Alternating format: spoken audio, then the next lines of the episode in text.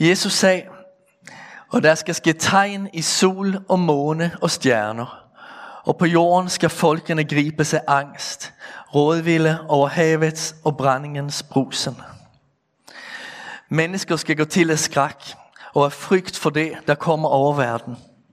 For himlens kræfter skal rystes. Og der skal de se menneskesønnen komme i en sky med magt og megen herlighed.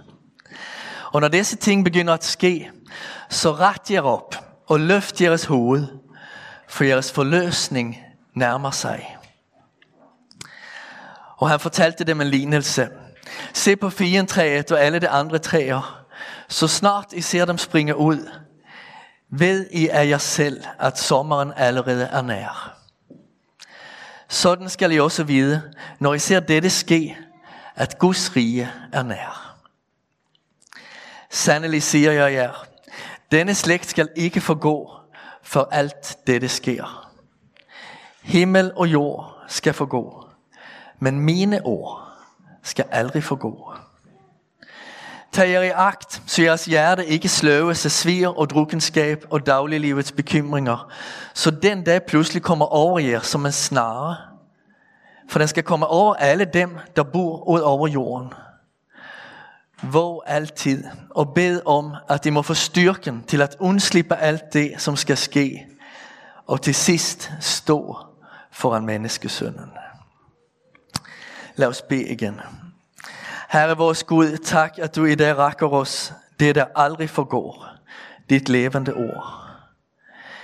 Vi beder om, at du lader os se alvoren i det, du taler til os. Vi beder også, at du gør det tydeligt for os, hvor vi kan finde tryghed, når alt omkring os stormer. Herre, velsign os, når vi samles i dit navn. Amen.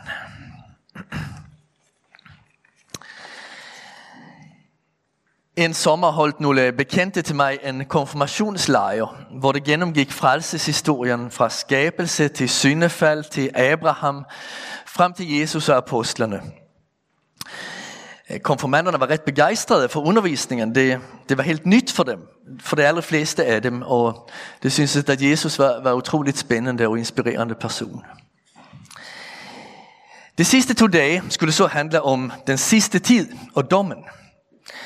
Men så skete der nogle ting i gruppen, som gav nogle udfordringer, og det blev nødt til at aflyse al undervisning de sidste to dage af lejren. Ved aftenbønnen dagen før konfirmationen er der så en leder, der beder. Jesus, vi beder om, at du må bevare os i troen frem til den dag, når du kommer tilbage. Da hun sagde det, udråber en af konfirmanderne, hvad? Skal han komme tilbage? Skal Jesus komme tilbage? Og det blev altså til stor glæde i hele konfirmandgruppen, at Jesus skulle komme tilbage igen. Den fantastiske Jesus, som de havde lært at kende på lejren. Lederne var lidt flove over deres forsømmelse i undervisningen. Men det er også en episode, der alligevel, som alligevel har glædet dem at tænke tilbage på. Og måske er vi nogle, der behøver at læse bibeltekster, som om vi aldrig havde hørt dem før. Og på nyt fylde sig glæde og forundring over den store virkelighed, som det fører os ind i. En dag kommer Jesus tilbage og genopretter sit rige på jorden. I det nye testamente beskrives den sidste tid på to måder. Dels er det hele perioden fra pinse til Jesu genkomst. Da Jesus holder denne tale til disciplene, gør han det tydeligt, at ordene gælder dem og har relevans for deres liv. Dels er den yderste tid det aller sidste år, måneder, uger, dage, timer før Jesu genkomst. Vi kan altså formulere det sådan, at vi i snart 2000 år har levet i det yderste eller det sidste tider, og at vi stadigvæk venter på fuldbyrdelsen. Dette betyder, at det tegn, der er særligt tydelige i den aller sidste tid før Jesu komme, har kunnet mærkes også af tidligere generationer. Det har fornummet at tilværelsen vaklede. Vi kan i dag grine af, at for eksempel Martin Luther på 1500-tallet så tegn alle steder på, at man levede i den aller sidste tid. Vi ved jo nu, at det gjorde man ikke. Men spørgsmålet er, om poängen med at tegnene er så almindelige, ikke er lige det, at hver generation skal søge Gud og være beredt på Jesu genkomst. Der skal ske tegn i sol og måne og stjerner. Hvad taler Jesus om her? Et svar får vi ved at notere Peters ord første pinsedag. Han taler om noget, der har gået i opfyldelse øh, i den tid. Han siger, at solen forvandles til mørke, og månen til blod. Vi ved, at solen blev forvandlet til mørke ved Jesu korsfæstelse. Evangelierna fortæller om en solformørkelse mellem kl. 12 og kl. 3. Sandsynligvis årsaget af en sandstorm. Så var solen synlig nogle timer, men så ved vi, at der samme dag, altså den 3. april år 33, mellem klokken 20 minutter over 6 og 11 minutter over 7 om aftenen, lige ved indgangen til den jødiske påske, den jødiske sabbat og starten af påsken, blev en måneformørkelse i Jerusalem. Og hvad farve har månen ved en måneformørkelse? Den er rød. Så effekten må have været dramatisk denne aften. Alle i Jerusalem går og venter på at få se fuldmånen, som er signalet på at påskehøjtiden starter. Og da den viser sig, har den blodets farve. Solen forvandles til mørke, og månen til blod. Ja, det var lige det, det havde set der i Jerusalem. Og hver gang vi ser lignende fænomener i vores tid, påminnes vi om, at vores primära livskilde, solen, til og med solen, kan fordunkles. Til og med den måne og de stjerner, som mennesker i alle tider har orienteret sig ud fra, kan få os til at skælve og bæve.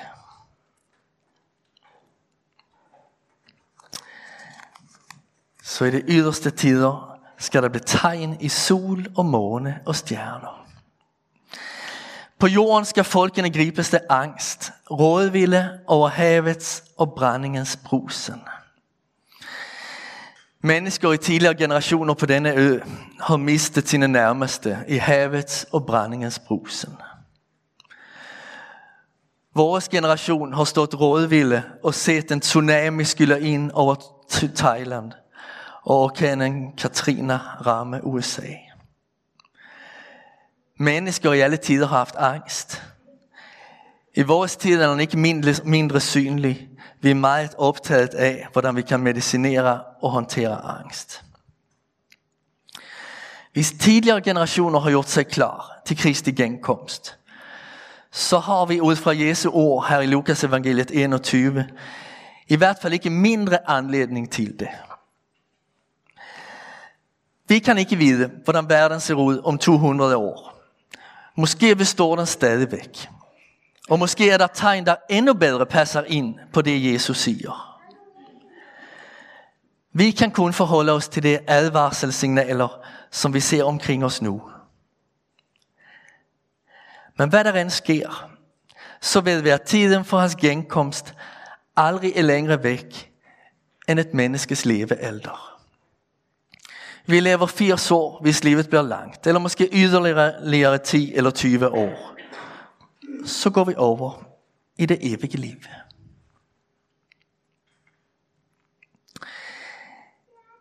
Det tegn Jesus taler om er ikke nødvendigvis udtryk for noget overnaturligt. En del af dem er det, men alle af dem er ikke det. Det er snarere naturens og, den, og det menneskelige eksistens egne signaler om at denne verden og livet som vi kender det har en udløbsdato. Men den udløbsdato skal ingen af os opleve. Da vi oplever det som at jorden er ved at gå under, kommer Kristus tilbage. Han kommer i en sky. Det er symbol for, at han kommer med Guds nærvær til jorden. Han kommer med en magt og en herlighed, som er større end himlens rystende kræfter.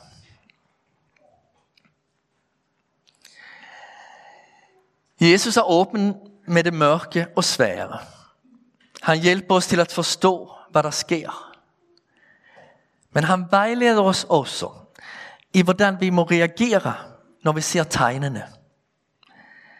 Helt uanset hvor i historien det skal vise sig, at vi befinder os lige nu, så giver han os disse tre opfordringer.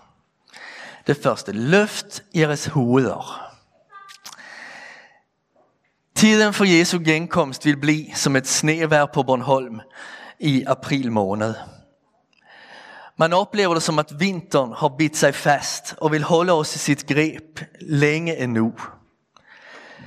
Men det er faktisk nok med at vinden vender og blæser sydfra, så er foråret ved at være her og forudanelserne om sommeren. Der skal ikke mere til, end at vinden vender. Som menighed kaldes vi til at lade den sidste tid blive heligåndens tid. Vi må mødes og sammen løfte vores hoveder. Altså hente mod og håb og styrke. Fra ham, der er verdens frelser, Jesus Kristus. Så bliver vi vidner for verden til den trygghet som er så stor, at den kan rumme frygten. Løft deres hoveder. Man kunne jo tänkt sig, at Jesus sagde, kravl sammen, eller ja, luk jer inde. Men han siger, løft jeres hoveder. Um, hent mod og kraft og styrke ved mig.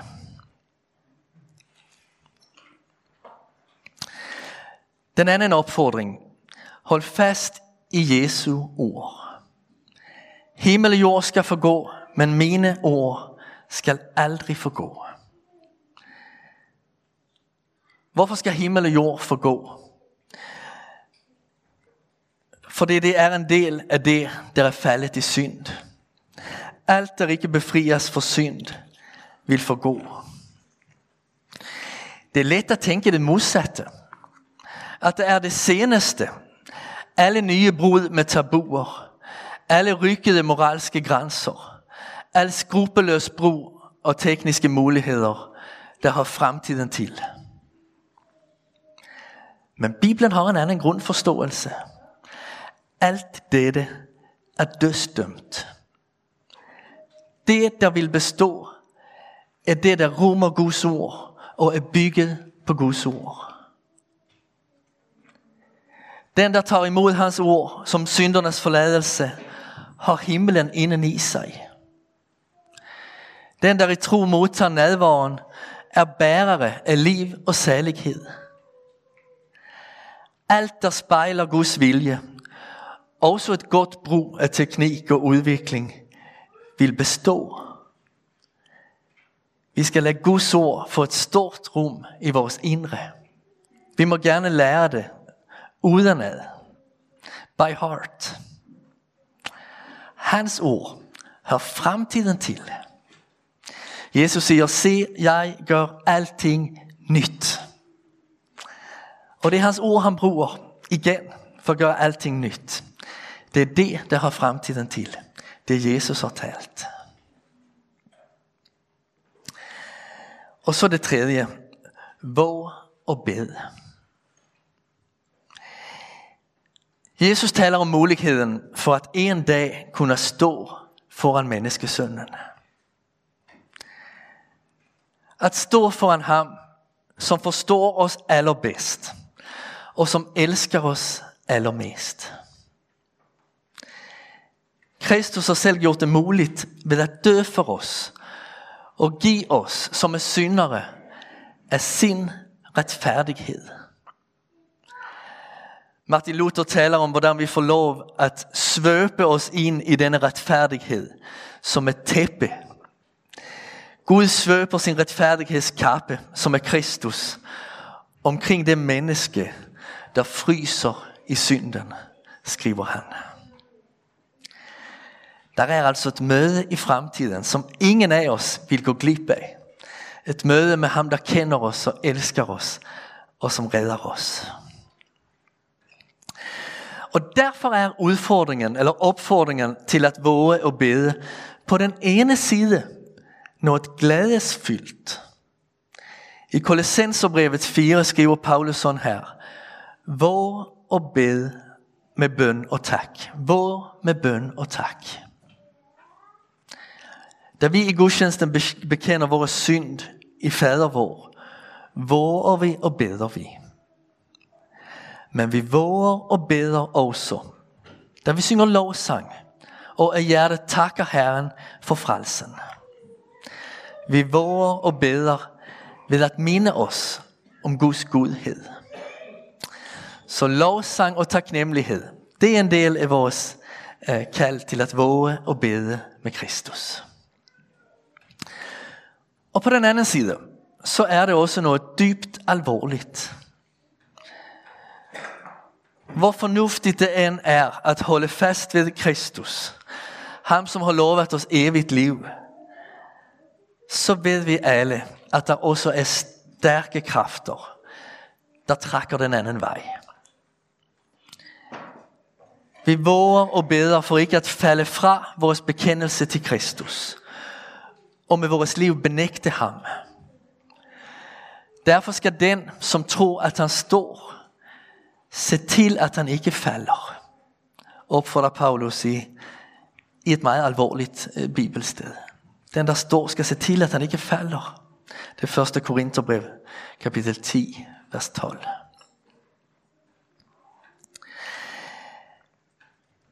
Her i Lukas evangeliet nævner Jesus det måske to mest aktuelle fristelser i adventstid. Alkohol og bekymringer. Lad os starte med alkoholen. Tag jer i agt, så jeres hjerte ikke sløres af svir og drukkenskab. Jesus taler ikke om et mådeholdent indtag af alkohol. Han taler ikke om at holde fest, hvor vinen giver en god smagsoplevelse og forhøjer stemningen. Det han taler om er at drikke umådeholdent og ofte. Den slags drikkende sløver, nej, ikke kun tanken, det sløver hjertet. I forhold til andre er sandsynligheden større for at man optræder grænseløst, ukontrolleret og sårende. I forhold til Gud er sandsynligheden større for, at man ikke åbner hele sig selv op. Den, der beder til Gud fra sit hjertes inderste, er klar til at møde sig selv. I bønnen retter vi os op mod Gud,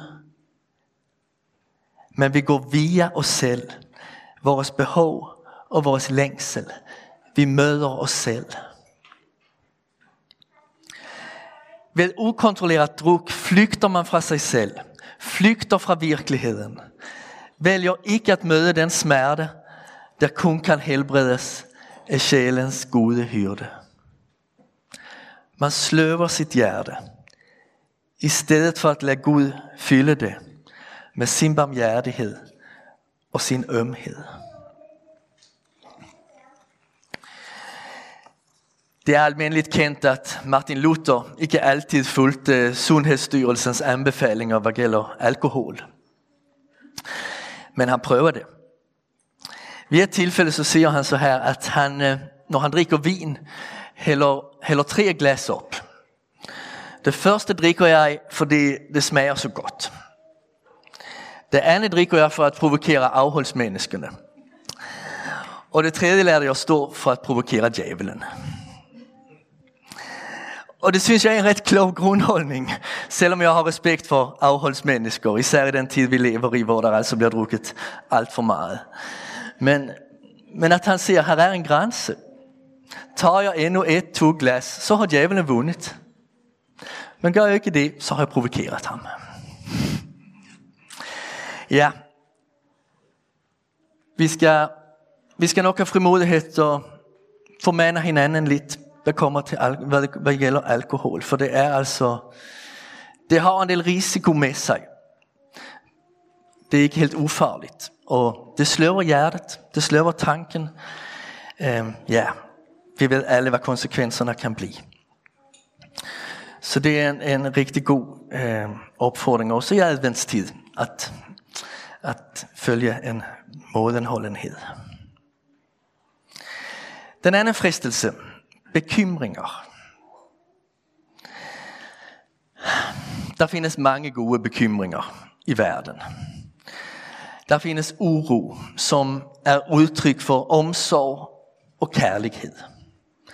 Alle bekymringer og al uro er ikke syndfuld. Men der er også rigtig mange bekymringer, der vidner om, at vi ikke lever af noget, men af præstation og krav. At vi sammenligner os med andre og spørger, du og jeg, er jeg elskværdig? Formår jeg, formår jeg at klare livet? Kan jeg nå lige så langt som den eller den? Hvad bliver der tilbage af mig, hvis jeg mislykkes? Den slags kan vi bekymre os over.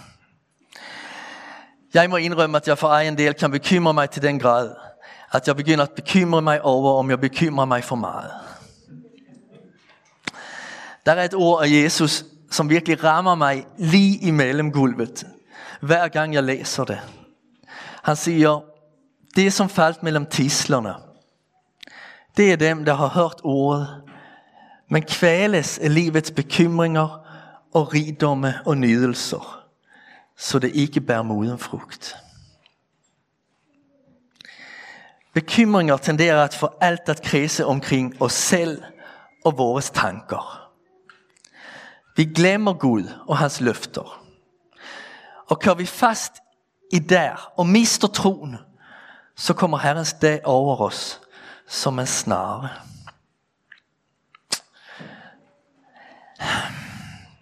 Men Jesus vil tage vores bekymringer. Det vil han. Vi må overlade dem til ham. Og når vi har gjort det, ja, så må vi gøre det igen. Det er sejt, men sådan er det for de allerfleste af os. Bekymringer kommer tilbage, og vi må overlade dem på ny. Då bliver det hver gang en årsag til at tale med vores Herre og tage imod hans løfter, til at våge og bede. Og efterhånden får hans stemme forhåbentlig lov til at trænge igennem og ind i vores bekymrede sind. Den stemme, der siger, du er elsket, accepteret og værdifuld. Lige sådan som du er. Det var det som Sara talte om her. Jeg er med dig. Hver dag er jeg med dig. Dit liv er en del af min plan. Hvor mærkeligt det end kan opleves.